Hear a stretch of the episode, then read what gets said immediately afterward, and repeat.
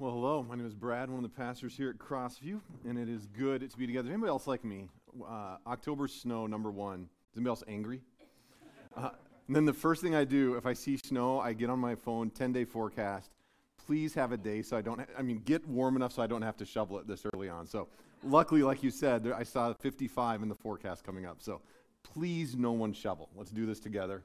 Um, I was sitting there and I know this is different. It feels different. The start of Rosa Parks is not what we all thought it would be, but I was sitting there, uh, and for me to say getting emotional is a big statement. I don't often get to the emotional place. Um, but about five, six years ago, uh, a 132 year old church started dreaming of what's next. And we thought, through prayer and listening to different groups, one of the themes that came out was this very thing that we're sitting in now. And uh, it makes me think also that one of our, our dreams moving forward to is healthy churches are reproducing churches. And we want to do this again and again and again and see more and more and more people connected to Jesus Christ. So, so good to see you all and all of you that are pouring into this. It is absolutely amazing to see you and be here today. So, my first time preaching at our Rosa Parks location, we're talking about sex and divorce. So, I know there's some kids in the room. I'm going to caveat things here in a second. Uh, but we're in this Sermon on the Mount series. And sometimes you could read through the Sermon on the Mount, it could feel just like a new set of laws. All these new things that I have to do, it feels like this rule based life. And a couple of weeks ago, we looked at the passage where Jesus says he's the fulfillment of the law. And if you're going to lean into what the Sermon on the Mount is, it all begins with understanding that it's a relationship with Jesus Christ. What we see here described is the beauty of what the kingdom reality can look like but it has to begin with repenting of our sins and turning towards Jesus Christ. That's what he invited them to do. Matthew says a couple chapters earlier. So please understand. I think sometimes when we're preaching these sermons, it can feel like, oh, it's just more that I have to do. And it's no. Rely on Christ and begin to leave it, lean into some of these things. So normally, what we do when we preach, we have a little bit of a format that we follow. We start off by trying to get your attention. But I think all I have to do to get your attention is say lust, sex, divorce, and making oaths. That's what we're going to talk about this morning. And they do all sort of go together in some really interesting way. So we all know the realities. We all know what the numbers are, but I'm, I'm going to read them. Think of, and it's interesting. These are conversations. I can't remember the last time we preached on this at Crossview. It's conversations we don't have that we should have. Listen to the stats. Almost 50% of marriages fall apart. 47% of families in the U.S. reported that pornography is a problem in their home. 11 is the average age of the child is first exposed to porn. 94% of children will see pornography by the age of 14. 68%, 68% of church going men uh, uh, watch porn. Of young Christian adults, 18 to 24 years old, that goes up to 76%. 33% of women aged 25 and under uh, search for porn at least once a month. And that number is continuing to rise. And those youth kids, just uh, keep them with you. I'm, I'm going to get to the level of conversation we're going to be in. It'll be okay, okay this morning. It says only 13% of self identified Christian women say they never watch pornography. 87% of Christian women have watched porn. Isn't that interesting? I don't say all this to get us down and full of shame. I say all this to, to say, why aren't we talking about this? Why aren't we creating safe spaces for people who are struggling to have conversations where they can become whole. And that's what we want to do this morning. For those, of, for those of you who have younger kids in here, let me tell you this. There's, we, we, talk, we talk about this on occasion. There's a great book called The Search to Belong, where this guy, Joe Myers, talks about the different levels of belonging that we all need. So we all need this big, safe space where we can go in a crowd and we can be maybe even not even known by our face, but completely safe. You don't have to bare your soul. Then we need groups of sort of, uh, it's almost sort of like um, 30 or so. You go into a classroom and you, you all know each other, you know your names, you know some, some things about you. Then we need the small group, and then we need the two to three people that know us bare, that we can lay everything out. And uh, he describes it around architecture that there's the front porch, that's the big crowd. There's the living room where you get into some of the more intimate conversation. The most intimate is the kitchen. This message this morning is going to be a front porch conversation. Um, and purposely, it's going to feel very much up here because my hope is that we begin to take this seriously and have living room and kitchen conversations out there. Does that make sense? It's such an important thing for us to be talk, talking about. So let me begin, begin by saying this as we head into it. This is not a and I don't care who would be up here preaching. Uh, this is an I struggle, you struggle, we all struggle. And so let's be in the conversation together. Let's pray before we jump into Matthew 25 or Matthew 5. Jesus, thank you for your word. And God, we pray that you would speak this morning, uh, that your spirit would convict. God, I pray just as much as conviction that your spirit would speak hope. Lord, that in depending on you, submitting to you, experiencing your forgiveness, God, we can begin to have freedom. The, maybe it's the process of freedom. We pray for that this morning. In the name of the Father, the Son, and the Holy Spirit. All God's people said, Amen. Matthew, 20, uh, Matthew 5, verse 27 says this You have heard what is said. And we've seen this again and again. He's going to say it for the rest of chapter 5. He keeps quoting these Old Testament laws You shall not commit adultery. But I tell you that anyone who looks at a woman lustfully has already committed adultery with her in his heart. We'll stop for one second. The Old Testament law was more about what you did. But what Jesus is going to get into, it's actually about the desire. It's not just about this outward thing, it's about the desire. And he turns it on its, he begins to turn it on its head a little bit. In a male dominated society, often women were the ones given the onus for covering up so a male wouldn't lust. And what Jesus is saying here is male, female, you who are lusting, I want to have a conversation with you. Modesty is a whole different conversation. You can have that another time. But Jesus is putting the responsibility on those who are desiring. Verse 29. So, if you're, if you're lusting after somebody, here's what Jesus says If your right eye causes you to stumble, gouge it out and throw it away. That'll be our experience at the end of the service if you struggle. it is better. This, isn't it like it's sort of funny because somebody I take all the Bible literally. Do you take that, you know, word for word for what it means? It's hyperbole. And then he says this. It is better for you to lose one part of your body than for your whole body to be thrown into hell. And again, I've got to stop because this is another big conversation. There's a conversation around heaven and hell. That there is life with God and life without God. That's called heaven and hell. That's true in the life we live now. You can have life without God, and that's called hell. You can have life with God. That's also true in the afterlife. There's life with God and life without God. That's not what is being talked about here. The people listening, when they would have heard this word hell, it's the Greek word Gehenna. And Gehenna is this smoldering trash pit on the outside of town where no one wants to go. And what Jesus is saying here, better just to go hang out in the trash pit. If you don't want to take this seriously, go hang out there. It's, it's just the, basically the same thing. He says, if your right hand causes you to stumble, cut it off and throw it away. It is better for you to lose one body part than for your whole body to be go to go into Gehenna. So let's break down a couple of things, and then we're, we're going to go into divorce after this. Uh, it'll just get better and better. But think about it, you got to begin by saying when, when we talk about lust, when we talk about affairs, we have to begin with our understanding of sex and sexuality. That there's a, a spectrum, especially in an American culture, there's a spectrum. There's a spectrum of shame around sex. We don't even talk about it. Um, for those of you that are, I love the different ages represented here, but for some of you, when I say sex, you can remember back to I Love Lucy. Husband and wife slept in what? Separate beds. There was, there was a significant amount of shame to sex. Come to where we are now, and I would say we've covered the spectrum. Now it's sort of an anything goes. And all of us sit somewhere on that spectrum. And it may depend even in different areas of your life when it comes to sex, that we, there's a huge spectrum of when we think about it.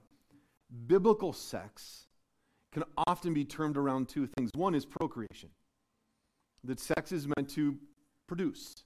That's the beginning of the Bible. But then in Song of Songs, we also met, it's, sometimes we say sex is both for procreation and recreation, right? That it's a good thing that God gave us. And so what Jesus is doing, just think about around our understanding of sex, that he's affirming the law, don't have adultery, but he goes to the heart. He's teaching about controlling desires. He's not saying sex is bad. It's not the suppression of sexuality. But Jesus is teaching them to begin to think differently. And I think the teaching here, if you get at it, is really hard. The hyperbole is challenging us to take it seriously. It's challenging us to be not serious in the ah, sex, let's talk about. No, it's seriously in that, like, this matters. Create space where you can talk about this. I love the gospel invitation to repent and believe. Because I think part of this, when we think about lust, and by the way, this is an all in conversation. Everyone in this room, on some level, struggles with lust, wanting something that is not ours, wanting something that maybe we don't think we have, wanting something that maybe our spouse we don't think is giving to us. We all struggle with it. And I think part of the, pre- the repent thing is begin to take it seriously.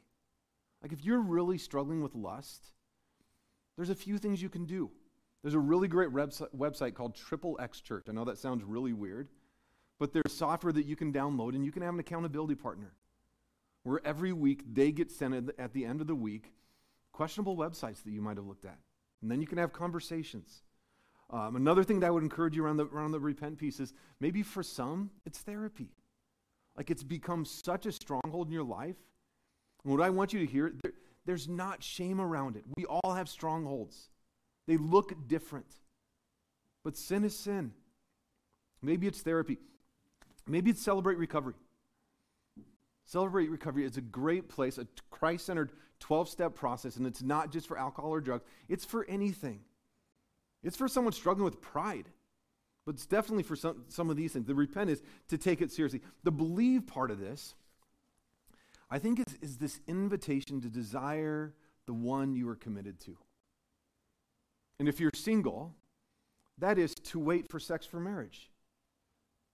And if you're married, is the one that God gave you, desire them. And maybe that is also for you saying, we need to go to counseling. We've been in a loveless marriage for so long, we need some help. But take it seriously. And I, th- I think we're going to see that as the invitation in this next part, too. Verse 31. It has been said, again, referring to the law, anyone who divorces his wife must give her a certificate of divorce. But I tell you that anyone who divorces his wife except for sexual immorality, and that, that sexual immorality is the Greek word porneia. And it's, it's this, it could be incest, but I think in this context, it's basically sex, a sexual sin that would destroy the marriage. So you make her a victim of adultery, and anyone who marries the divorced woman commits adultery. Again, what's going on here? What is the context and how do we understand it? So, in the first century, and Jesus is referring back to Deuteronomy 24, a passage that they were sort of taking and giving them themselves license. But Jewish males looking at this teaching in Deuteronomy 24, where it says you could divorce your spouse, and mainly to the men, you could divorce your spouse if she did something indecent. And they were taking this word indecent and basically meaning having it mean whatever they wanted. Oh, she burned the meal two nights in a row? Game over, marriage over. I mean, it seriously had gotten to that point where they had taken such license with it that Jewish males generally could rationalize divorce and leave the woman, leave their wife for just about anything. Not leave their wife, kick her out of the house. In a male-dominant society, most often the male was getting the win. And the certificate is this idea is there's some scholars who say both man and woman, if you had the certificate, like if the male divorced the, the female, didn't give her a certificate, she couldn't marry again. She was a social outcast. The certificate meant that either of them could marry again. And here's the thing this is not just about women have a certificate of divorce so they could get married. The heart of this is actually take marriage seriously. The teaching had come to the place where a male or female could give a certificate of divorce and end their marriage without a whole lot of thought. And what Jesus is inviting them into is take the marriage seriously. I think most scholars would say there's, there's two reasons for a divorce. One would be an unrepentant affair. And the reason I say those two words together is because I've seen, I'm an old guy now, I've seen marriage after marriage after marriage restored after an affair. So, an unrepentant affair, or affairs, whatever you want to put in there, or abandonment. Someone who completely abandons their marriage. And again, I should put caveats around that. I mean, there's so much that could be in that conversation. But I say that to say, we tend to put the list above about 30 things that we can divorce for. And what Jesus is saying here, because I think our culture is very similar, divorce has just sort of become the easy thing we do. And for those of you that divorce, this is not a shame thing. This is saying the marriage that you're in, for the single people, the marriage you're going to be in, fight for it. I mean, this is, this is God's original creation. He made a male and female so that the two could become one. I think we've lost sight of what marriage is. Marriage is supposed to be this good, hard, right? Beautiful thing. In Ephesians, it says, submit to one another out of reverence for Christ. It's a Christ based love where we submit to each other. And what that means, often I'll sit down with a young couple and you get this sense two things. One is they're thinking, who's in charge? And the second thing that they're thinking, there's the seven things that I need to change about him or her, and they're going to be perfect, right? Never going to change the seven things. but a mutually submissive marriage is this based out of your gifting. So, marriage, Stacy and I lead in different ways based on how we're gifted.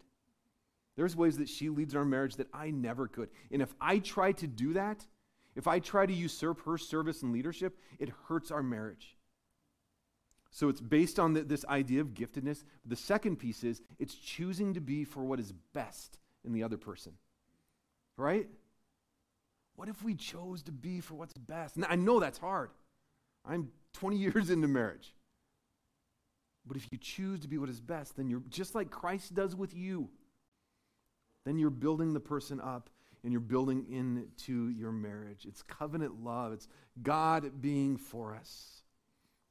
So then we jump into verse 33. Again, you have heard it said that it was the people, you have heard that it was said to people long ago, do not break your oath. And oaths were a big, big thing. If you said this sort of in the name of God and it fulfill it, that's a big deal. But fulfill to the Lord the vows you made. But I tell you, do not swear an oath at all, either by heaven, for it is God's throne, or by earth, for it's the footstool, or by Jerusalem, for it is the city of the great king. In other words, they were swearing oaths by all these different things, trying to make their, their commitments sound big and, and in the name of whatever it might be. And do not swear by your head, for you not you cannot make even one hair white or black or grow back at all. Verse 37, all you need to say is simply yes or no. Anything beyond this comes from the evil one. Isn't this in, like, and remember, we're breaking this down into sections. This was one sermon. So it would make sense that Jesus talked about lust, connected to marriage, connected to let your yes be yes. You made this covenant in the eyes of God. Are you going to commit to it? And so, what Jesus is referring to is the ceremonious ways in which Jew, Jews made oaths, particularly Pharisaic types. And to make it really simple, what Jesus is simply saying to them is let your word be your word. Stop being a hypocrite. And as, as much as we need a conversation on lust and divorce, I think our society needs a, needs a, a word on let our yes be yes. When you make a commitment, do what? Follow through. Let your no be no, too. But you see how they're committed and they stand on each other. Isn't it interesting? 2,000 years later, if Jesus sat up here preaching this message, it would be just as relevant, wouldn't it? And again, not in this, yeah, but in this, the kingdom paints a better way of life. Like, what if, what if we all had healthy relationships, healthy marriages? What if divorce were less and less? Divorce rates are almost as common in the church as they are outside of the church. Not quite the same, but pretty close. One of my favorite passages I want to give you as we sort of tie things up here is Philippians 2. And it's after this beautiful passage where, where it talks about the servant Jesus, you know. And one day we all will bow before the name of Jesus. Like John was talking earlier, every ethnicity, we all will bow. And then it says this it says, Work out your own salvation with fear and trembling. Uh, sounds good, right? Like this relationship that we have with Jesus Christ, Paul says, work at it. And it's, it's an athletic term. Work at it. Be serious about it.